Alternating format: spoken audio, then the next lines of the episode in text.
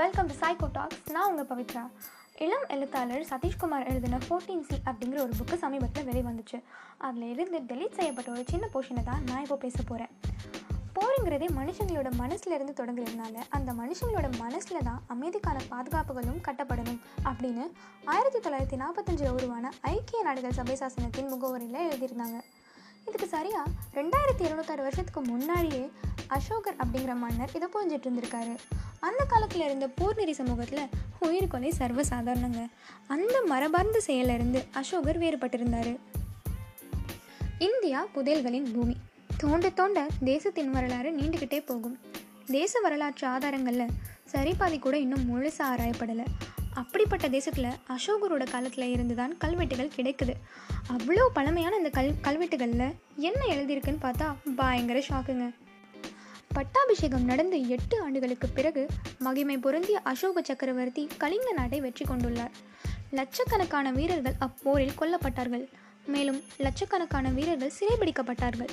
போர் என்பது நிகழும்போது எத்தனை கொலைவெறி தாண்டவம் ஆடுகிறது. இது தாங்க முடியாத துக்கத்தையும் வருத்தத்தையும் மாட்சிமை தாங்கிய சக்கரவர்த்தி அவர்களுக்கு ஏற்படுத்தியிருக்கிறது. இது போன்ற கொடுமை நூலில் ஒரு பங்கு. ஏன்? ஆயிரத்தில் ஒரு பங்கு மறுபடி நிகழ்ந்தாலும் சக்கரவர்த்தியால் அதை தாங்கிக் கொள்ள முடியாது.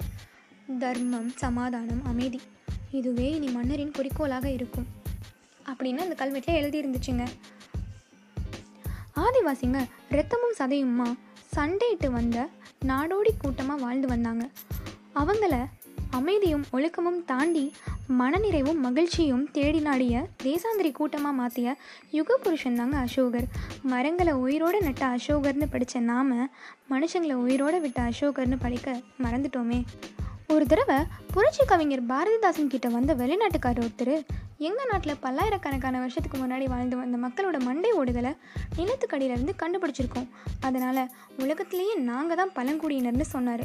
உடனே சுதாரிச்சுக்கிட்ட பாரதிதாசன் தடாலடியா எங்கள் தமிழ்நாட்டில் மண்டை ஓடுங்கள்லாம் அழிஞ்சே போச்சுங்க. உங்களை விட எங்கள் தமிழ் மக்கள் தான் ரொம்ப பழமையான குடிமரபை சார்ந்தவங்கன்னு சொன்னார். அப்படின்னா ரொம்ப காலமாகவே உயிரை குடிக்கிற போர்நெறி சமூகத்தை இந்தியர்கள் மரபார்ந்த ரீதியாக வெறுத்தாங்கன்னு தானே அர்த்தம்? குழந்தைங்களுக்கு தென்னாலிராமனை தெரிஞ்ச அளவுக்கு ஹமுராபியை தெரியாது. சார்லி சாப்லனை ரசித்த அளவுக்கு ஹிட்லரை யாரும் ரசிக்கலை. நகைச்சுவையால் தான் உயிர் வாழ்ந்தேன்னு சொன்ன காந்தி நச்சு புகையால் உயிர் வாழ்ந்தேன்னு சொல்லலையே. மனசு சரியில்லைன்னா கோவிலுக்கு போகிறோம் எதுக்கு?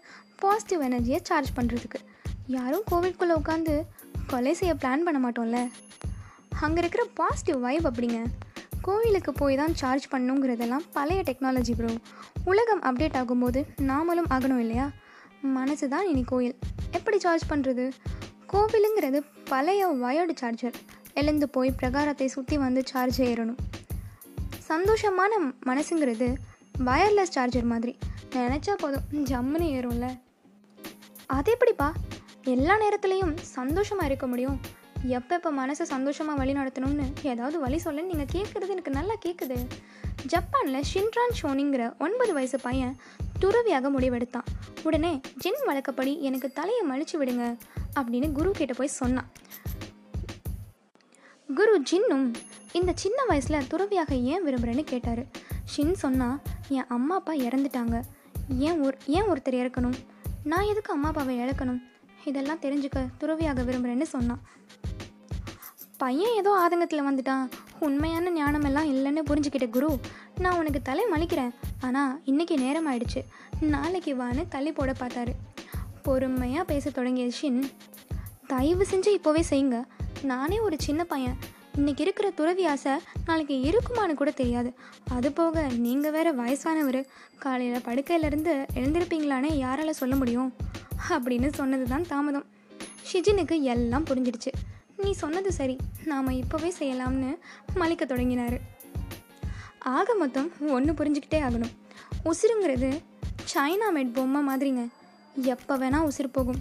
நோ கேரண்டி நோ வாரண்டி இருக்கிற வரைக்கும் சந்தோஷமாக வாழ்வோமே. தேங்க்யூ ஃப்ரெண்ட்ஸ் இவ்வளோ நேரம் நீங்கள் பொறுமையாக கேட்டதுக்கு ரொம்ப